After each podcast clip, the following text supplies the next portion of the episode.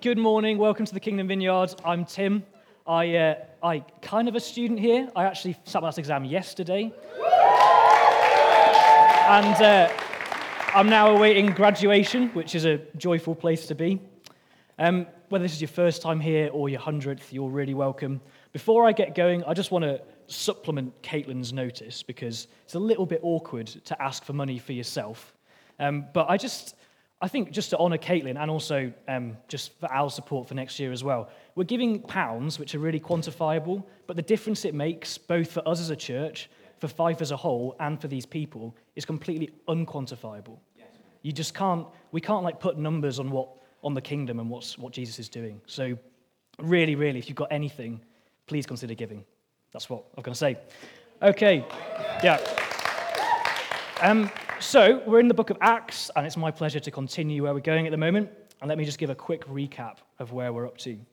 So, Jesus has risen from the grave, and he's ascended into heaven, leaving his followers with his words ringing in their ears. He told them to wait in Jerusalem for the Holy Spirit, and that they would be his witnesses in Jerusalem, Judea, Samaria, and to the ends of the earth. So, Jesus' followers waited in Jerusalem. The Holy Spirit came upon them, and everything took off the church grew as miracles, signs, and wonders increased. But then persecution began, causing some of the followers to leave Jerusalem. Jesus' words are being fulfilled.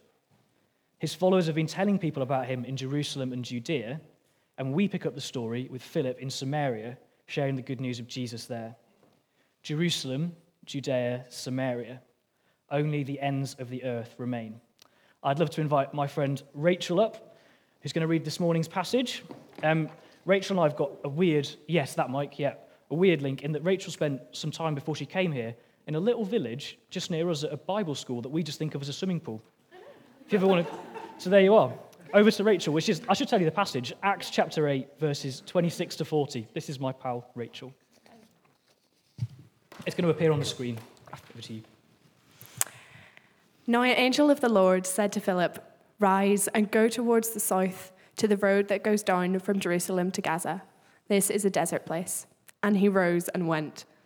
And there was an Ethiopian, a eunuch, a court official of Candace, queen of the Ethiopians, who was in charge of all her treasure.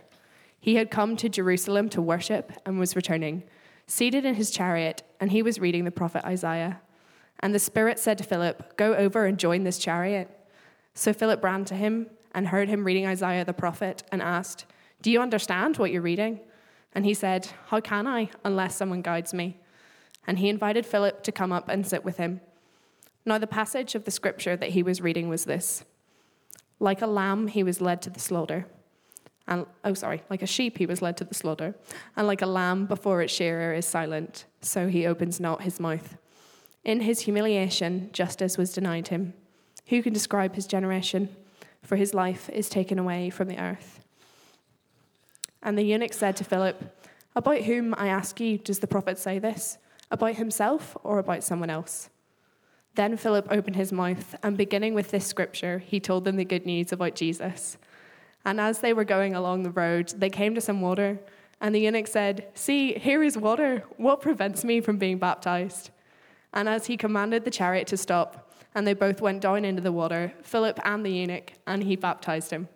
And when they came up out of the water, the Spirit of the Lord carried Philip away, and the eunuch saw him no more, and went on his way rejoicing. But Philip found himself at Azotus, and as he passed through, he preached the gospel to all the towns until he came to Caesarea. Thank you, Rachel. I absolutely love this passage, which is why I volunteered to preach on it. And there's so, so much that I could say about it, but mercifully this morning I only want to make one point. Yeah, good stuff. And the point is this it's that we should surrender to Jesus. And as we do that, I want to look at it from three perspectives. Ah, got you there. Hmm. What does it look like to surrender to Jesus? From different perspectives in this story. So, first, we're going to look at the perspective of the eunuch, second, the perspective of Philip, and third, the big picture. How does this story fit into the narrative of Acts and the story of the church? As we look at these perspectives, I'm going to do something a little bit different this morning. To me, the Bible sometimes is a little bit matter of fact, maybe a bit understated. Um, so, to help to bring this passage to life, I'm going to invite two friends up through the course of the sermon to read monologues from the perspectives of Philip and the eunuch. And I hope that this is going to help us understand what surrender looks like from their perspectives. How does this story look when you're actually living it, rather than reading it as, oh, an angel appeared, and oh, Philip teleported? So, as Mark comes up to read our first monologue from the point of view of the eunuch, I want to add a quick proviso to what you're about to hear. What Mark and Amy are going to say is not scripture, it's an interpretation of how each character may have experienced the events based on what the passage says and what we normally know best about the context. When we give a sermon, we normally work our way through this really carefully and we sort of spell out the interpretation. I've still done all this interpretive work. It's going to be packaged slightly differently. But if you've got any questions about any of the details, then please come and chat to me afterwards. But back to the story, I should explain what a eunuch is before we get going, because on my survey of two people, neither of them were aware, which actually isn't surprising because we don't have many eunuchs in the modern Western world. So, the dictionary definition, which is a good place to start with this one, is that a eunuch is a man who has been castrated, especially in the past, one employed to guard the women's living areas at an oriental court. So, it sounds quite alien to us, but just to make it really clear, a eunuch is a man without a penis or testicles because of his job. Over to Mark.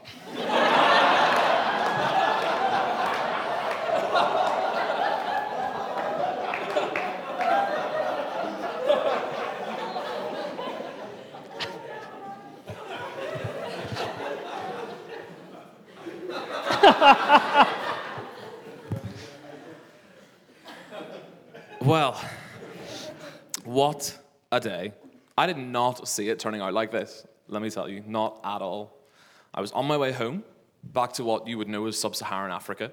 Um, I'd been on a trip to the temple at Jerusalem when, oh, well, you're probably wondering why I'd gone so far if I'm not actually a Jew.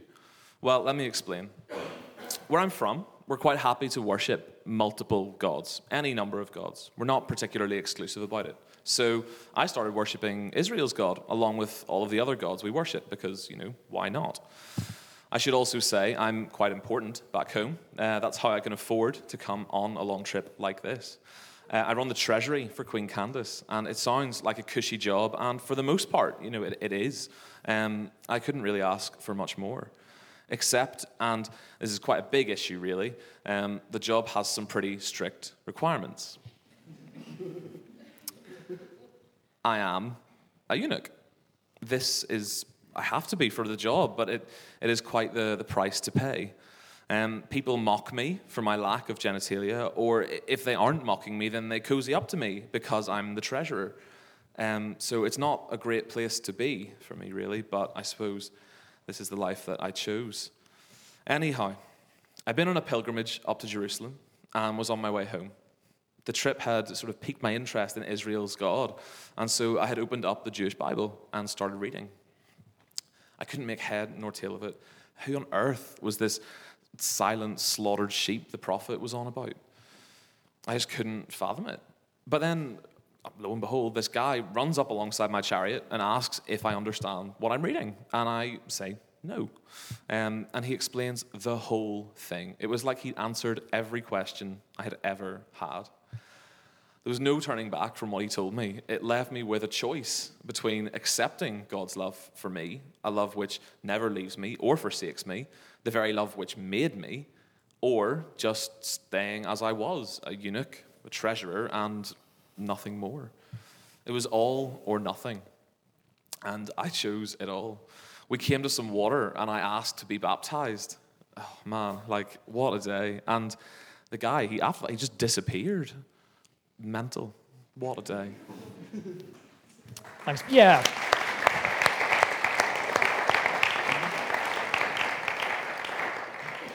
Thank you, Mark. Really great job. Um, yeah. So I think each of us lives our life with a choice. And the choice is this what will we give our lives to? Or to put it another way, what will we surrender to? What is it? Who is it? That we lift our hands and we say, I surrender to you or to that. I'm going your way. Before the eunuch meets Philip, he's living his life on a path which has reward but stigma. He has made huge sacrifice for the sake of personal status. You might say he's surrendered to this way of life and all that it entails. What about us? What do we surrender our lives to? When I look at my life over the years, I have a tendency to surrender myself to success. I strive to be the best because I think it will lead people to value me. That's how I think I'll find my place in the world, or so I think.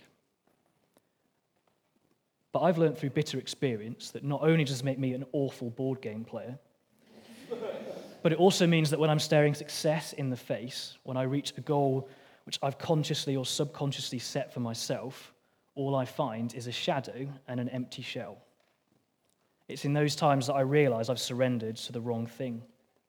I wonder about you.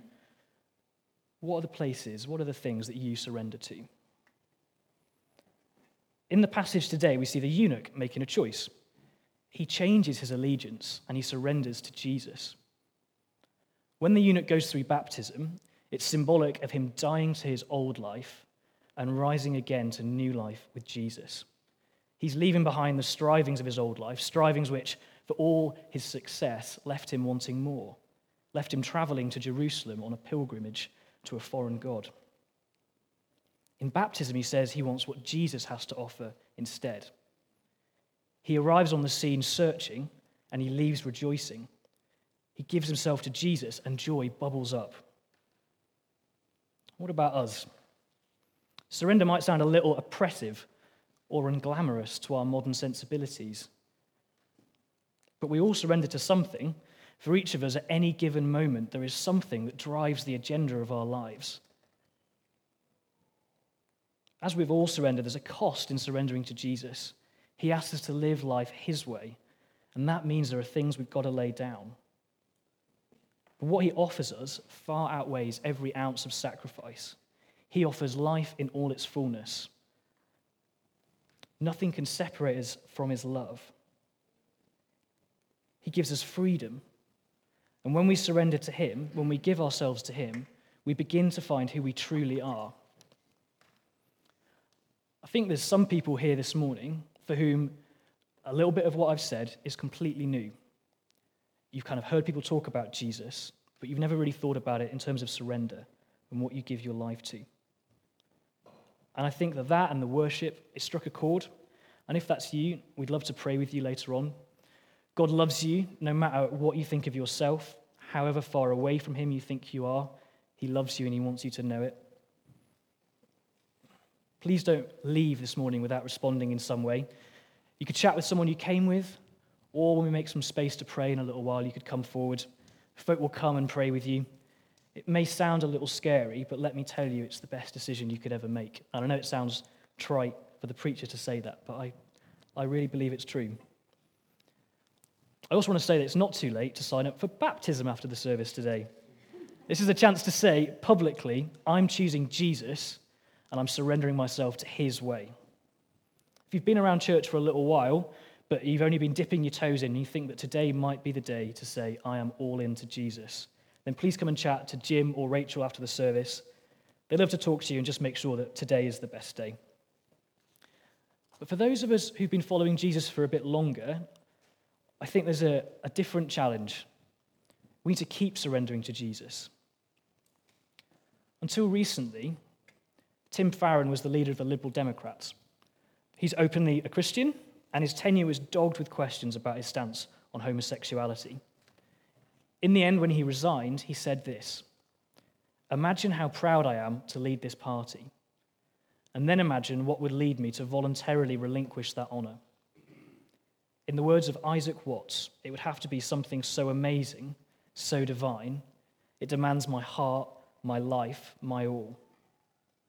Without wanting to oversimplify his decision, Tim Farron had to make a choice about where his allegiance lay. Would he continue in his position at the cost of his devotion to Jesus, or would he lay it down for Jesus? And he chose Jesus. Are the things that we need to be laying down this morning? are the things that are stopping us from following what Jesus has for us, things that are holding us back from the fullness of life that he has to offer. Let's not leave without starting to meet with him and throwing ourselves onto his love and mercy, because his way is always best. Let's move on to Philip and his perspective on the story. And it's my pleasure to invite up Amy, who's going to describe events from Philip's point of view. Um, I'm just going to move the mic stand over for Amy, and then we'll hear what Philip has to say. Come on up.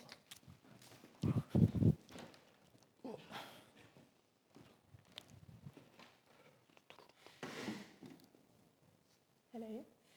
Oh, is it on? No, there we go. Okay. Hi, everyone. So, evidently, I am Philip, uh, uh, a follower of Jesus and one of the seven responsible for the distribution of food among the believers. Or at least I'm meant to be. Things have changed a bit as of late. After Stephen was stoned, all hell kind of broke loose in Jerusalem. Uh, it wasn't particularly safe for a follower of Jesus. So I left and I went to Samaria, teaching the people there about Jesus and seeing miracles in Jesus' name. It was amazing. But that's all by way of introduction. Today might just have been even crazier. I was in Samaria still, and an angel came to me out of the blue and told me to go to the desert road at midday. Yep, an angel. Now, I know you aren't used to warmer climes, but let me tell you, this is a bad idea. It is not the time to be out and about, and definitely not in the desert. But I'm not foolish enough to think that I know better than an angel. So I went, and when I got there, I got a little prompter by the Holy Spirit, a kind of nagging sense that I should run after a chariot and stay near it. Chariots don't really go that fast, so catching it isn't a big deal, but running is. I shouldn't really run, it's indecorous. But again, God knows best. So I ran along, not knowing what I would find, and well aware that I looked a fool to anyone watching. When I got alongside the chariot, I heard the strangest thing a foreign man reading from the prophet Isaiah. I couldn't believe my ears at first, but it was unmistakable. So I, I just asked him if he understood it. He said he didn't and asked me to explain it to him. So I did and told him the good news about who God really is and what Jesus has done. He was so struck by what I shared that when we came to a body of water, he asked me to baptize him. I did, and then next thing I know, I'm in Azotus so that I can teach the good news there too. What a day, what a day.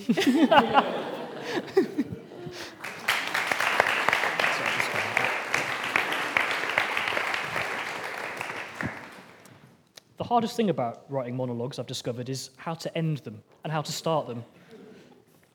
I guess it'd be much easier if we could actually have Philip, like, you know, the real Philip, but alas. or, like, you know, because he, he'd know how to start and end. But anyway, uh, thank you, Amy. Philip models surrender, I think, a step further down the line than the eunuch. Philip's given his whole life to Jesus, and now he's experiencing what life looks like Jesus' way. It actually looks a little unglamorous. He does quite a few things in today's passage that to any bystander would look at the very least questionable, if not completely outrageous. He goes into the desert in the middle of the day to run after a chariot, seemingly on a whim. Life Jesus' way is sacrificial. As I said, surrender incurs a cost. But it's when we surrender that we become available for God to use us for his glory. We're on a journey at the moment as a church, discovering what it looks like for us to see God moving in the supernatural here today in Northeast Fife. We've been working through the book of Acts on Sundays, and we've been reading this book, Everyday Supernatural, in home groups to help encourage and equip ourselves on this journey. And we're doing all this because we believe that God wants to move like he did in Acts, here today in Fife. And we've been seeing it miraculous healings, lives changed and transformed dramatically, people coming to know Jesus for the first time. But there's more. This is a journey and we're growing on it together, but there's more to come. And as we consider Philip this morning, I think there are two aspects of surrender that I want to highlight, which are going to help us on this journey as a church. We need to surrender our reputations to God. As I mentioned before, Philip does quite a few things that would seem daft to a bystander. The desert, midday, running after a chariot on a whim, he looked daft.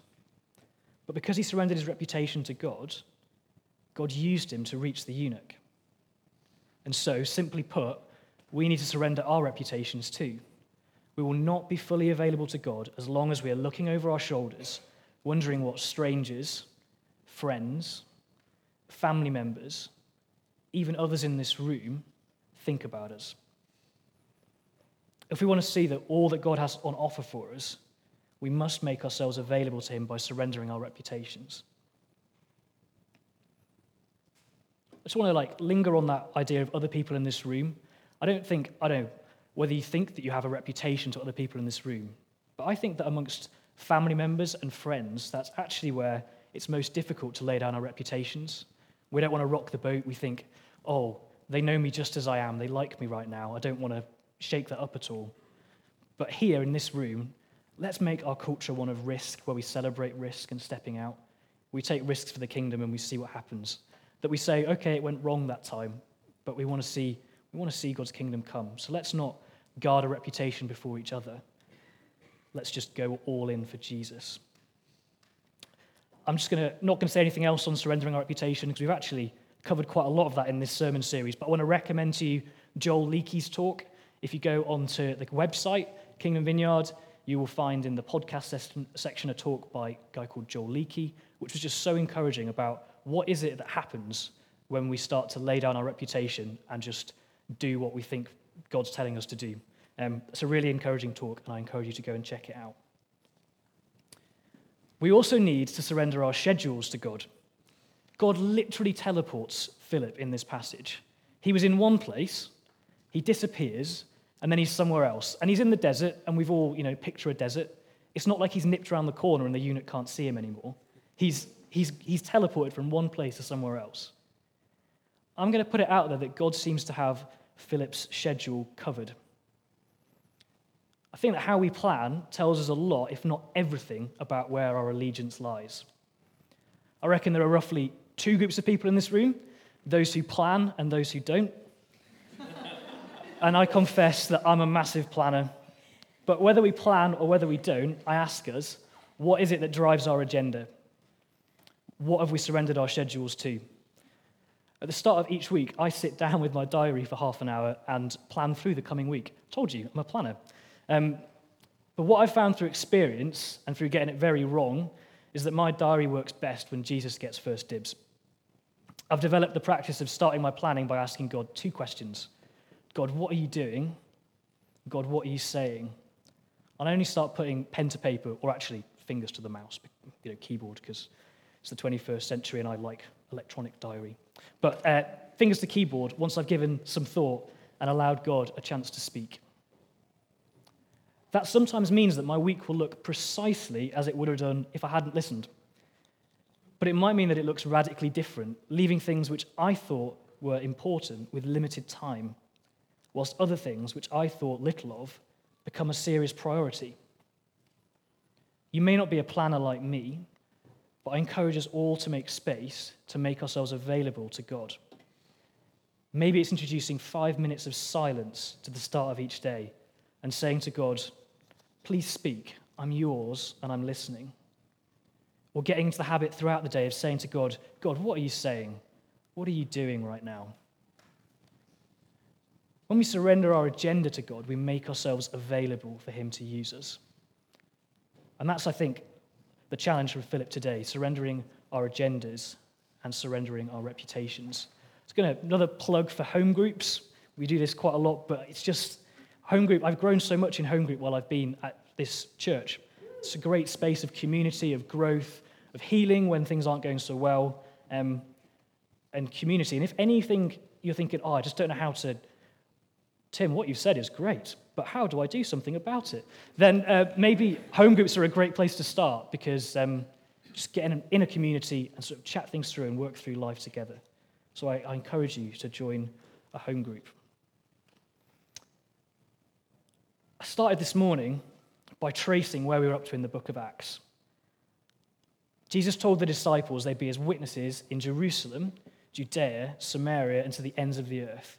And here, with the eunuch's baptism, the baptism of a foreigner, we see the start of that fourth dimension. The church are taking the message of Jesus to the ends of the earth. So, as we turn to the big picture of today's passage, we see that it's one of growth and welcome.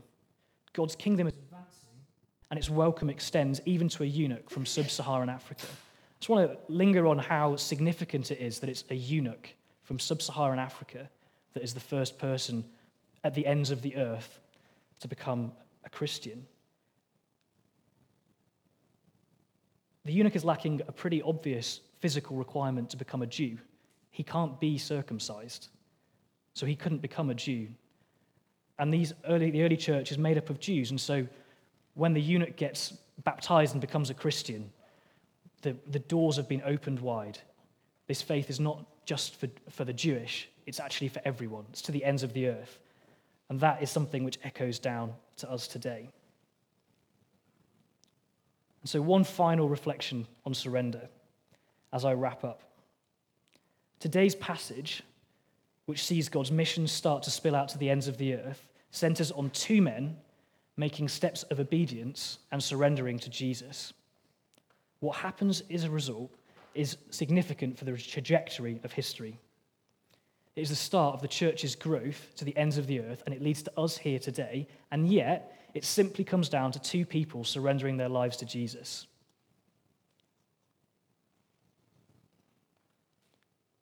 Who knows what will happen this week if we each, with every moment, surrender ourselves to Jesus? If we choose His way, if we give up our reputation, give up our schedule, and ask Him what He's up to? Who knows what will happen? And I, for one, am excited to find out. In a minute, we're going to spend some time in ministry, and that simply means that we're going to create some space at the front of the room and offer the opportunity for anyone to come forward and meet with Jesus, our friend and our King. If anything has struck you this morning, I just encourage you to come. As you do so, a couple of home group members who have been taught about how to pray respectfully and carefully will just come and, and pray with you. Yeah, so let's just be a community who surrenders everything to Jesus. Let's stand together and I'll pray.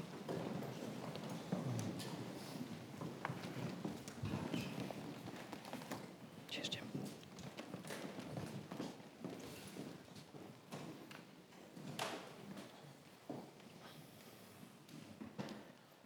Uh, Holy Spirit, come.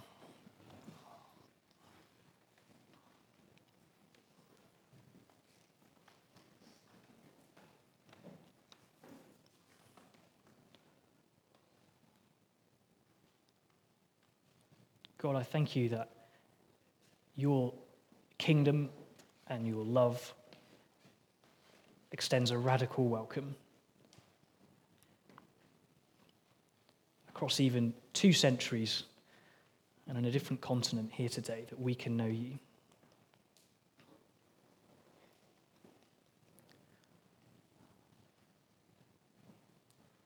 So, God, I ask that you would help us to know you afresh today. Would you lead us to yourself and would you meet us?